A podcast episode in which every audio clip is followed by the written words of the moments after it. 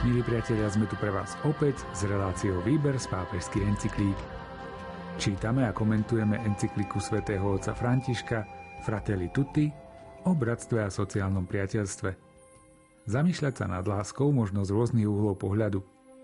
Pri našom poslednom stretnutí sme sledovali premýšľanie svätého otca o tom, ako aj láska potrebuje inštitúcie. Pretože nie súkromného života, ak ho nechráni verejný poriadok – Domov chýba útulnosť, ak nie je pod ochranou zákona. Text encykliky načítal Miroslav Kolbašský. Zamyslenia si aj dnes pripravuje Anton Fabián a pohodu pri rádiách vám prajú majster zvuku Jaroslav Fabián a Martin Ďurčo.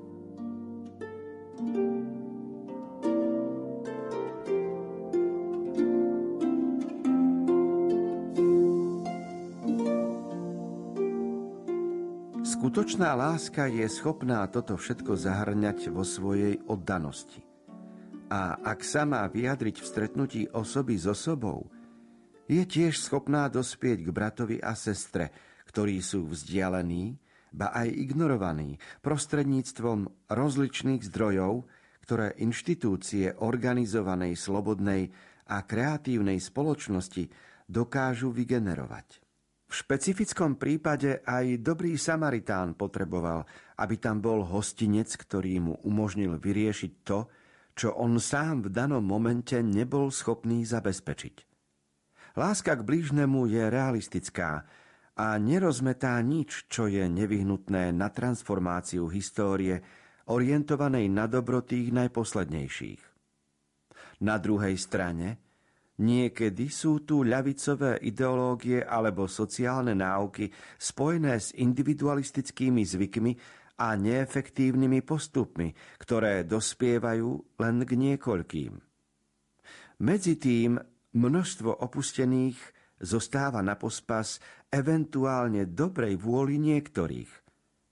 To ukazuje, že je nevyhnutné, aby rástla nielen spiritualita bratstva, ale zároveň aj účinnejšia svetová organizácia na pomoc pre riešenie naliehavých problémov opustených, ktorí trpia a zomierajú v chudobných krajinách. To zasa implikuje, že neexistuje jedno jediné možné východisko, jediná priateľná metodológia, jeden ekonomický recept, ktorý môže byť aplikovaný rovnako pre všetkých a predpokladá, že aj najrigoróznejšia veda môže ponúknuť rozličné trasy.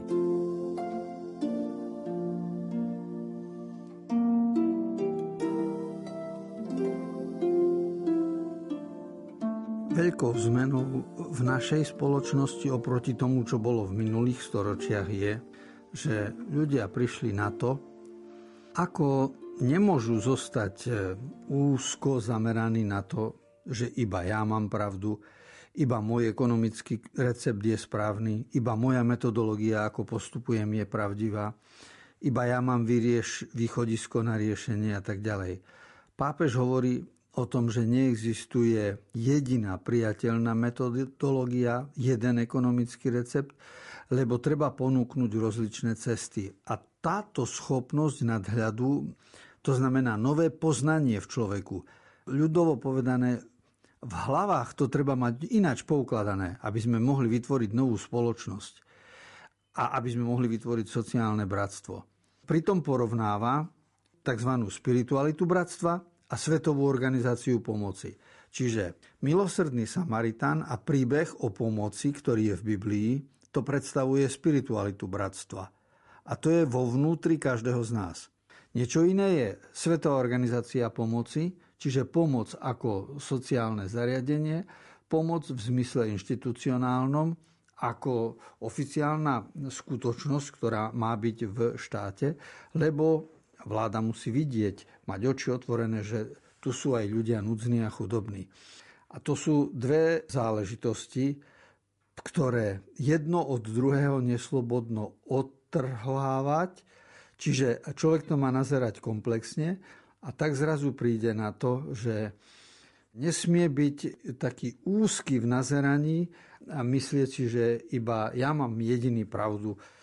Lebo mnohosť je, mnohosť názorová je, a tolerancia je charakteristika doby, v ktorej žijeme.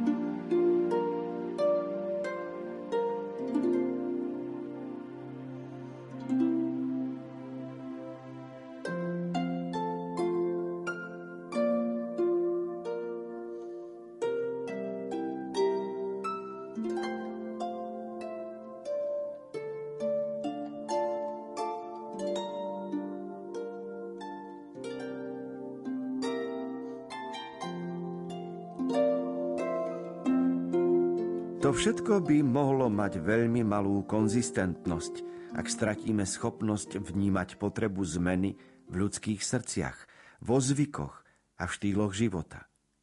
To je to, čo sa deje, keď politická propaganda, médiá a výrobcovia verejnej mienky nástoja na podnecovaní individualistickej a naivnej kultúry, tvárov v tvár ekonomickým záujmom bez pravidiel a organizácií spoločnosti v službe tých, ktorí už majú aj tak priveľa moci.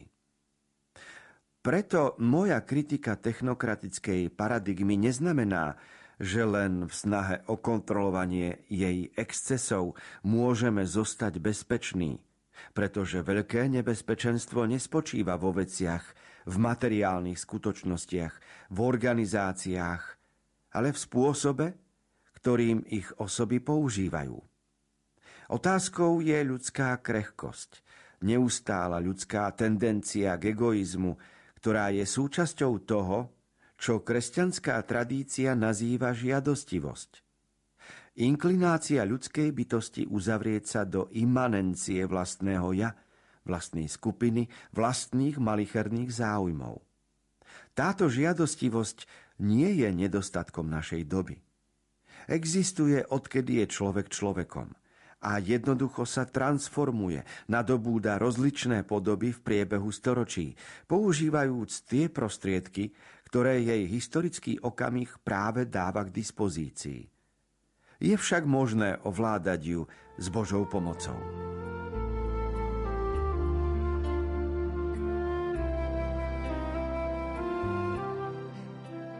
Pre zmenu v spoločnosti v prvom rade treba urobiť zmenu v ľudských srdciach, po druhé vo zvykoch a po tretie v štýle života.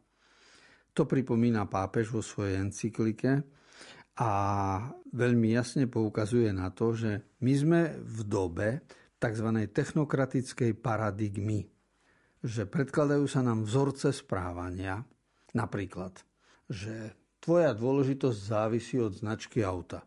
A tak, ak chceš, aby si bol považovaný za dôležitého, tak musíš mať um, drahé auto. A takýmto spôsobom je nám predkladané, čo všetko potrebujeme v domácnosti, aké zariadenia, alebo na aké dovolenky by sme mali ísť, čo máme jesť. A jednoducho sme, masi, sme spracovávaní k tomu, aby sa naša žiadostivosť zavesila na niečo, čo by sme síce mohli aj ovládať a niekedy aj niečo nepotrebujeme, ale mnohokrát reklama našu žiadostivosť živí. A pápež rozpráva o tom, ako táto ľudská žiadostivosť existuje samozrejme v človeku tisícročia. Je to sila, ktorá je dávno v človeku, ale ide aj o to, aby sme ju správne rozumeli a správne ovládali.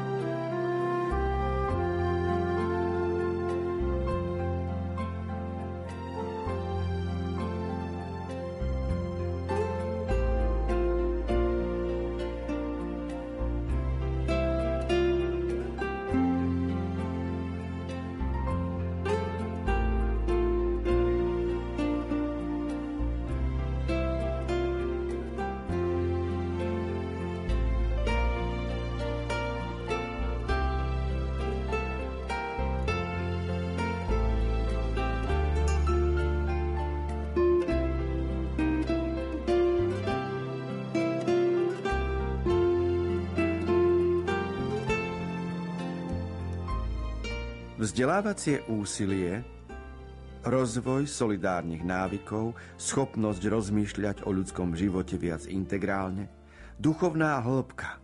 To sú skutočnosti nevyhnutné na to, aby sa ľudským vzťahom dala kvalita takým spôsobom, aby samotná spoločnosť reagovala na vlastné nespravodlivosti, poblúdenia, zneužitia ekonomickej, technologickej, politickej a mediálnej moci. Existujú liberálne vízie, ktoré tento činiteľ ľudskej krehkosti ignorujú a predstavujú si svet, ktorý zodpovedá určitému poriadku, schopnému sám od seba zabezpečiť budúcnosť a riešenie všetkých problémov.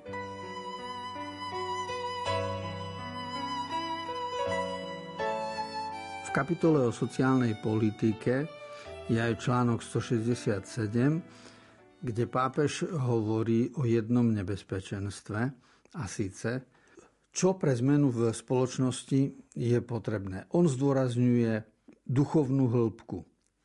Sú iní, ktorí zdôrazňujú, že tá duchovná hĺbka, spiritualita, všetko, čo, čo súvisí s náboženstvom, nie je až také dôležité. A pokrok odvodzujú od ekonómie, od technológie, od mediálnej moci, to by znamenalo potom, že človek si je schopný zabezpečiť krajší svet sám v sebe a zo seba, bez toho, že by vnútorne prehlboval svoj vzťah s Bohom a s ľuďmi. A tu je to nebezpečenstvo, na ktoré pápež poukazuje, čiže na prvé miesto treba postaviť duchovnú hĺbku človeka. Až od toho možno odvodzovať akýkoľvek pokrok. Bez duchovnej hĺbky dostaneme sa zase len k nejakej inej skutočnosti, ako budeme manipulovať s druhými a e, sociálna spravodlivosť ani sociálne bratstvo nenastane tak rýchlo.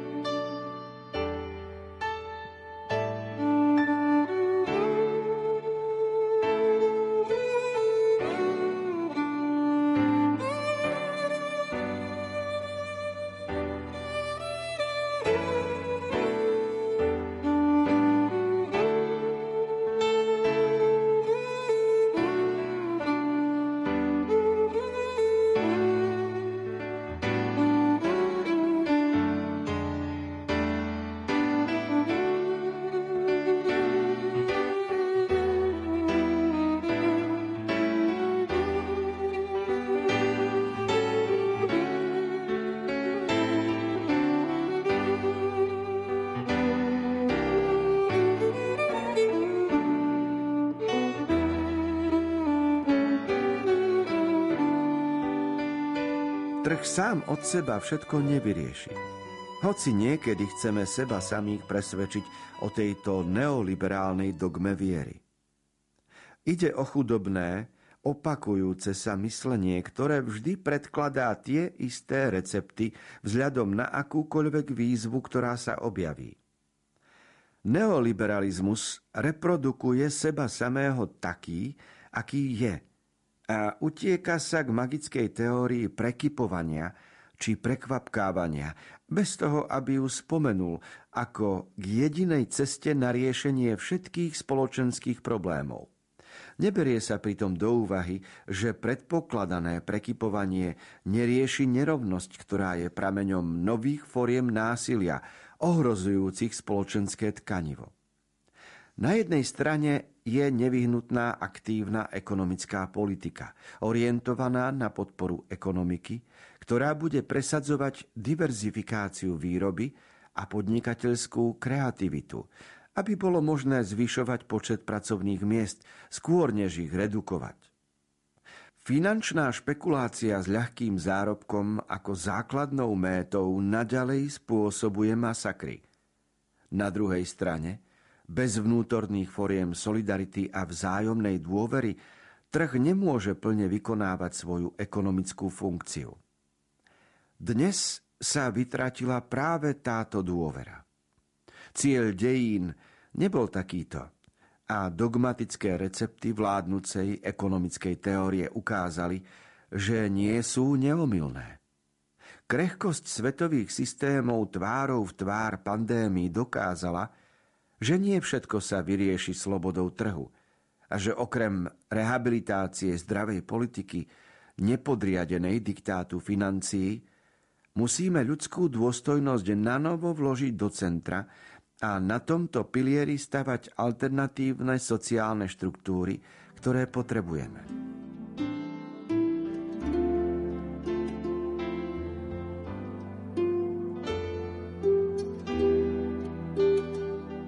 Už v základnej škole, ale potom neskôr v strednej a na vysokej tým viac sa všetci učíme o úlohe trhu a pochopili sme to ju Pochopili sme už od 17. storočia, od pána Smisa, kedy sa e, vytvorila dogma o slobodnom trhovom priestore. A odtedy sa tá dogma presadzuje, odtedy kapitalizmus a neoliberalizmus produkujú svoje výsledky. A po storočiach môžeme povedať, že táto dogma je milná a že má veľké nedostatky, a veľa záleží na tom, ako sa ľudstvo bude ďalej s ňou vyrovnávať. Pretože, a na to upozorňovali pápeži už pred 100 rokmi, a František to vo svojej encyklike Fratelli Tutti znovu zdôrazňuje, keď vraví finančná špekulácia s ľahkým zárobkom ako základnou métou naďalej spôsobuje pohromu. A svetkom týchto skutočností sme my každovečerne v správach, keď počúvame o všelijakých škandáloch, zneužitiach, o moci, o všelijakých finančných transakciách a podvodoch, ale oni sú umožnené systémom, oni sú umožnené zákonodárstvom a spôsobom, ako sa pracuje na najvyšších miestach. Čiže slobodný trh a dogma slobodného trhu vyžaduje veľké upratovanie.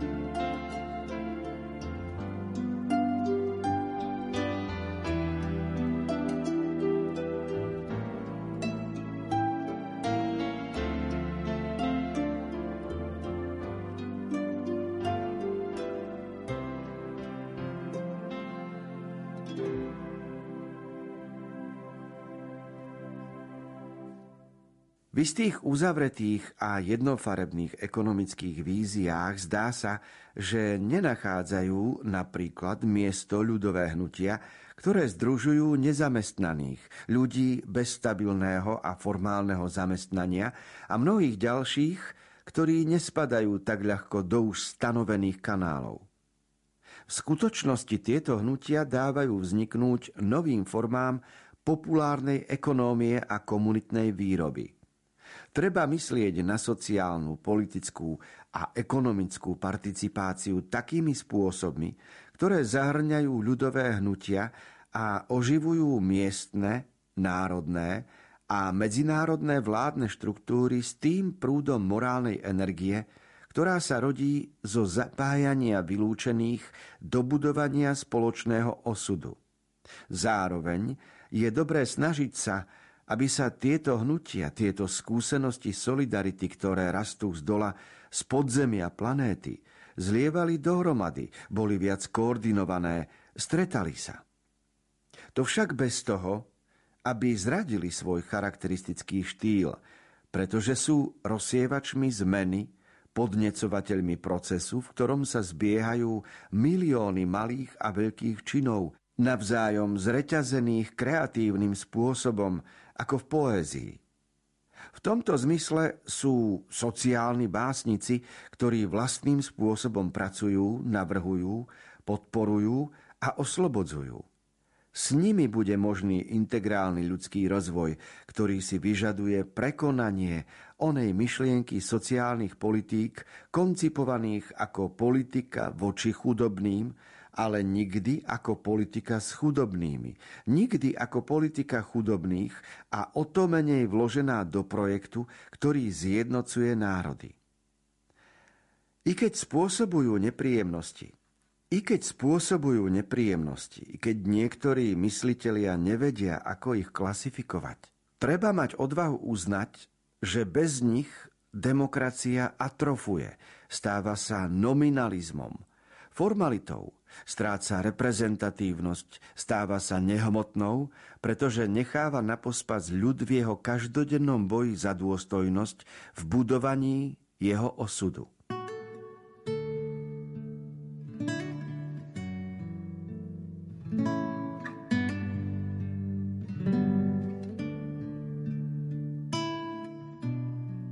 Ak by sme mali počiarknúť kľúčové slova z niektorých článkov pápeža v encyklike Fratelli Tutti, tak v článku 169 by to mohli byť slova, ktoré treba rozlišovať. Čo je to politika voči chudobným, politika s chudobnými a niekedy politika chudobných. Lebo sú to tri úplne iné smery.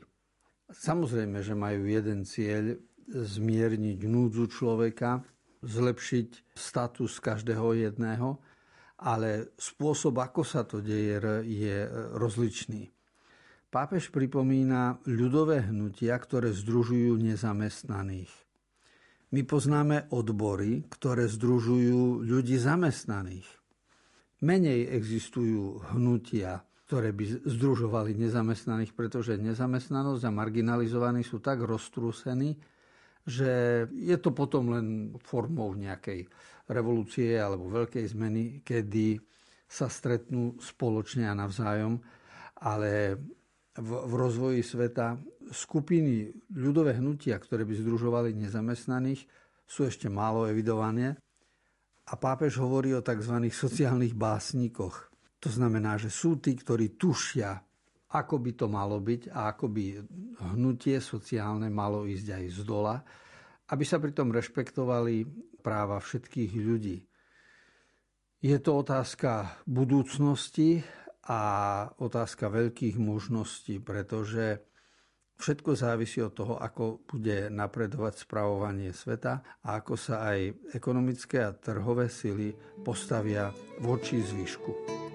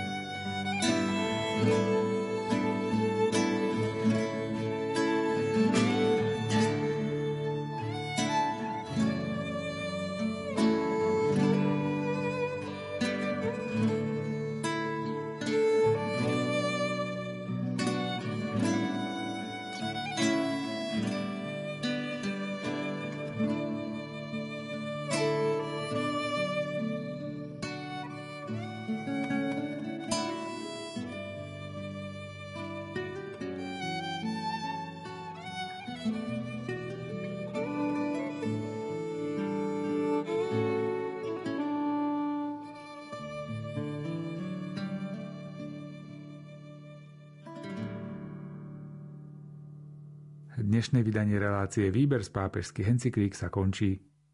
Pokračovali sme v čítaní a komentovaní 5. kapitoly encykliky svätého otca Františka Fratelli Tutti o bratstve a sociálnom priateľstve. Počuť sa budeme opäť o týždeň. Z Košického štúdia Rádia Lumen sa lúčia tvorcovia relácie Miroslav Kolbašský, Anton Fabián, Jaroslav Fabián a Martin Ďurčo.